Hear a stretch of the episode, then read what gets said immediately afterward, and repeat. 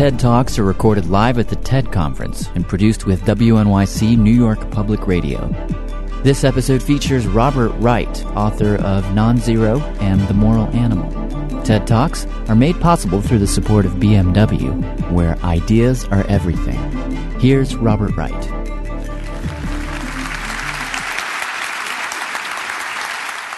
I've got apparently 18 minutes to convince you that history has a direction, an arrow, that in some fundamental sense it's good, that the arrow points to something positive.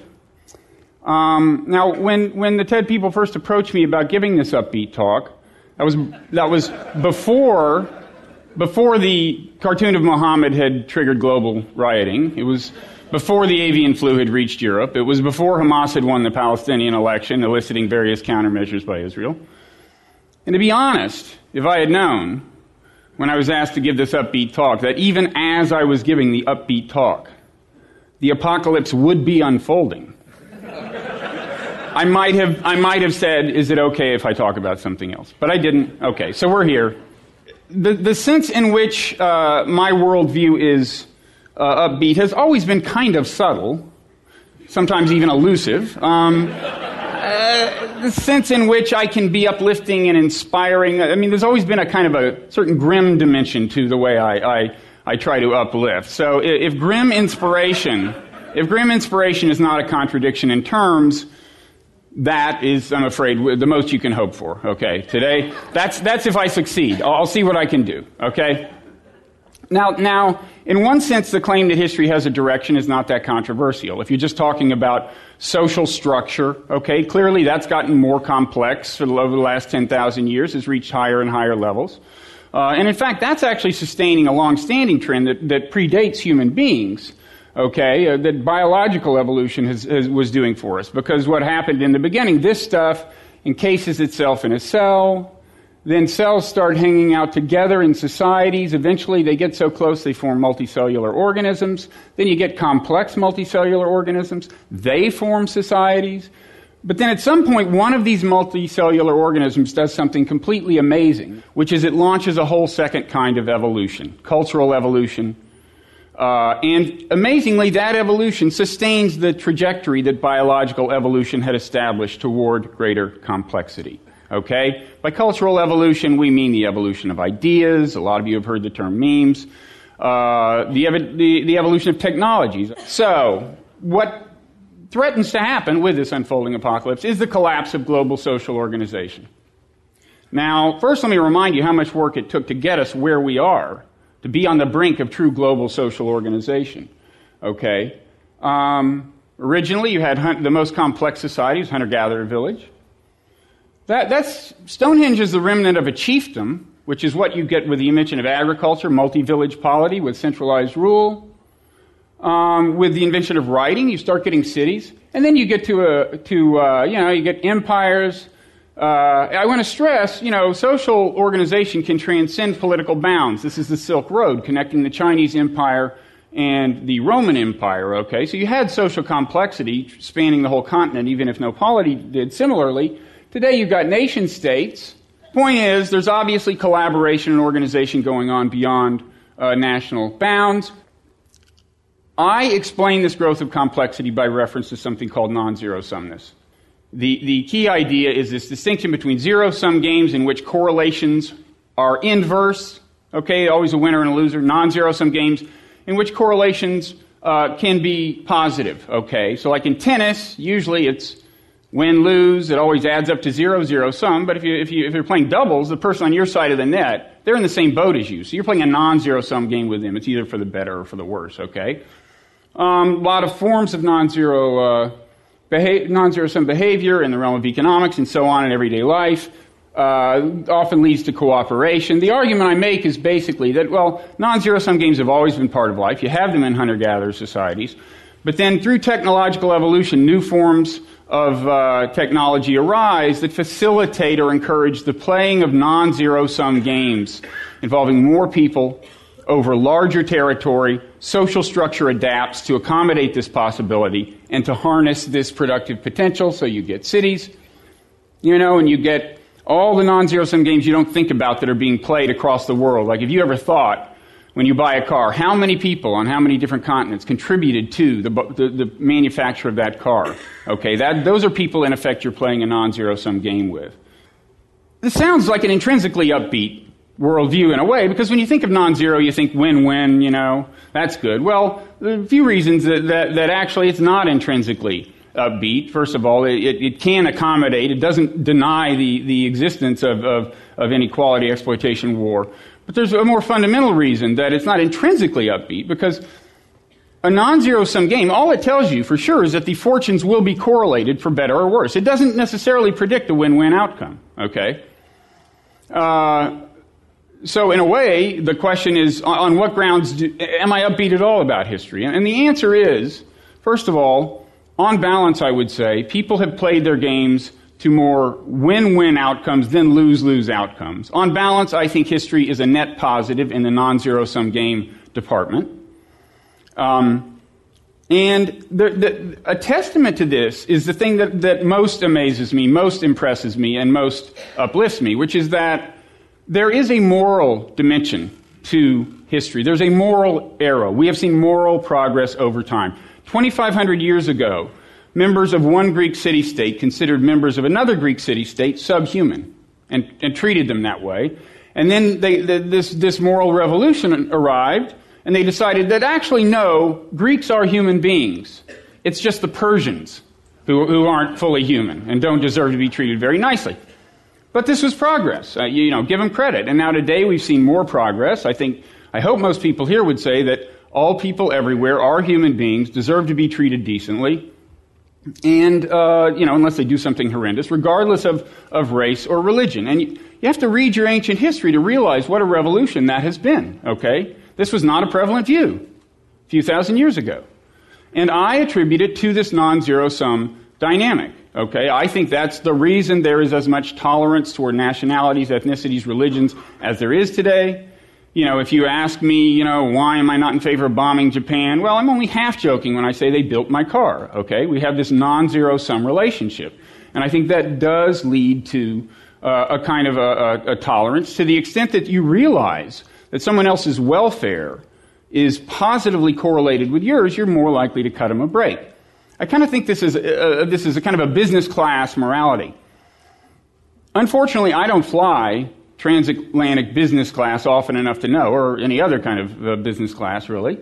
But I assume that in business class, you don't hear many expressions of, bigotry about racial groups or ethnic groups, because the people who are flying transatlantic business class are doing business with all these people. They're making money off of all these people. And I really do think that in that sense, at least, capitalism has been a constructive force, and more fundamentally, it's non-zero-sumness that has been a constructive force in expanding people's realm of moral awareness.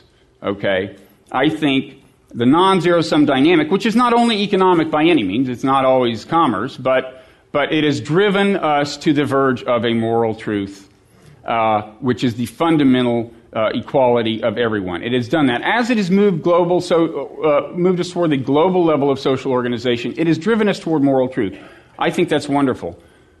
Oh, now back to the unfolding apocalypse, okay? And you may wonder, okay, that's all fine, sounds great, moral direction of history, but what about this so-called clash of civilizations? Well, I would emphasize that it fits into the non-zero-sum framework, okay?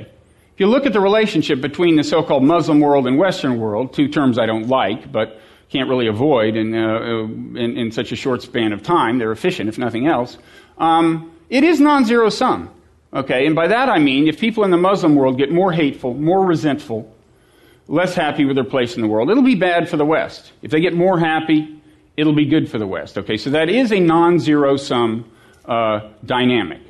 And I would say the non-zero-sum dynamic is only going to grow more intense over time because of technological trends. But more intense in a kind of negative way. It's the downside correlation of their fortunes that will become more and more possible. And one reason is because of something I call the growing lethality of hatred. Okay? More and more, it's possible for grassroots hatred abroad to manifest itself in the form of organized violence on American soil. And that's pretty new. And I think it's probably going to get a lot worse, this capacity. because of trends in information technology, in technologies that can be used for purposes of munitions like biotechnology and nanotechnology. And there's something I worry about especially, which is that this dynamic will lead to a kind of a feedback cycle that puts us on a slippery slope. What I have in mind is terrorism happens here, we overreact to it, we're not sufficiently surgical in our retaliation, leads to more hatred abroad, more terrorism, we overreact, because being human, we feel like retaliating. And it gets worse and worse and worse. You could call this the positive feedback of negative vibes, but I think in something so spooky, we really shouldn't have the word positive there at all, even in a technical sense. So let's call it the death spiral of negativity. I assure you, if it happens, at the end, both the West and the Muslim world will have suffered. Okay. So, what do we do? Well, first of all, we can do a lot more with arms control, with the international regulation of dangerous technologies. I have a whole global governance sermon that I will spare you right now, because I don't think that's going to be enough anyway, although it's essential. I think we're going to have a major round of moral progress in the world. I think you're just going to have to see less hatred among groups, less bigotry, and racial groups, religious groups, whatever. I've got to admit, I feel silly saying that. It sounds so kind of Pollyannish. I feel like Rodney King, saying, "Why can't we all just get along?" But I just don't see any alternative, given the way I read the situation. There's going to have to be moral progress, okay? There's going to have to be a lessening of the amount of hatred in the world, given how dangerous it's becoming. In my defense, I'd say, as naive as this may sound, it's ultimately grounded in cynicism, okay?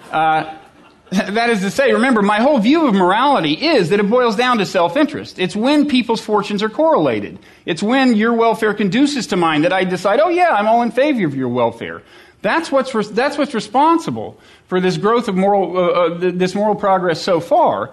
And I'm saying we once again have a correlation of fortunes, and if people respond to it intelligently, we will see the development of tolerance and so on, the norms that we need. We will see the further evolution of this kind of business class morality. Okay, so these two things, if they get people's attention. And drive home the positive correlation, and people do what's in their self-interest, which is further the moral evolution, then they could actually have a constructive effect, okay? And that's why I lump growing lethality of hatred and death spiral of negativity under the general rubric, reasons to be cheerful, okay? Doing the best I can, okay? I never called myself Mr. Uplift, okay? I'm just doing what I can here. Now, launching a moral revolution has got to be hard, right? I mean, what do you do? And I think the answer is a lot of different people are going to have to do a lot of different things. We all start where we are. Speaking as an American who has children, whose security 10, 20, 30 years down the road I worry about, what I personally want to start out doing is figuring out why so many people around the world hate us, okay? I think that's a worthy research project myself, and I think that is an expansion of your moral compass when you manage to do that. It's especially hard to do when people hate you, okay? Because you don't really, in some sense, you don't want to completely understand why people hate you. I mean, you want to hear the reason, but you don't want to be able to relate to it. You don't want it to make sense, right? You don't want to say, well, yeah, I can kind of understand how a human being in those circumstances would hate the country I live in. That's not a pleasant thing, but I think it's something that we're going to have to to get used to and work on. I want to stress, okay. I want to understand that the reason you're trying to understand why they hate us is to get them to quit hating us, okay. The idea when you go through this moral exercise of really coming to appreciate their humanity and better understand them. Is part of an effort to get them to appreciate your humanity in the long run. I think it's the first step toward that. That's the long-term goal, okay? There are people who worry about this. And in fact, I myself, apparently, was denounced on national TV a couple nights ago because of an op-ed I had written that was kind of along these lines. And the allegation was that I have, quote, affection for terrorists, okay? Now, the good news is that the person who said it was Ann Coulter, okay? I mean, If you got to have an enemy, do make it Ann Coulter. But it's not a crazy concern, okay? Because understanding behavior can lead to a kind of empathy, and it can make it a little harder to deliver tough love and so on. But I think we're a lot closer to erring on the side of not comprehending the situation clearly enough than in comprehending it so clearly that we just can't, you know, get the army out to kill terrorists. So I'm not really worried about it, okay? So I mean, we're going to have to work on a lot of fronts, okay? But if we succeed, then once again, non-zero-sumness and the recognition of non-zero-sum dynamics will have forced us to a higher moral level, okay? And a kind of saving higher moral level, okay? Something that kind of literally saves the world. If you look at the word salvation in the Bible, the Christian usage that we're familiar with, saving souls, that people go to heaven, that's actually a latecomer. The original meaning of the word salvation in the Bible is about saving the social system. Yahweh is our Savior means He has saved the nation of Israel, which at the time was a pretty high-level social organization. Now social organization has reached the global level, and I guess if there's good news I can say I'm bringing you, it's just that all the salvation of the world requires is the intelligent pursuit of self-interest, okay, in a disciplined and careful way. It's going to be hard. I say we give it a shot anyway because we've just come too far to screw it up now. Okay, thanks.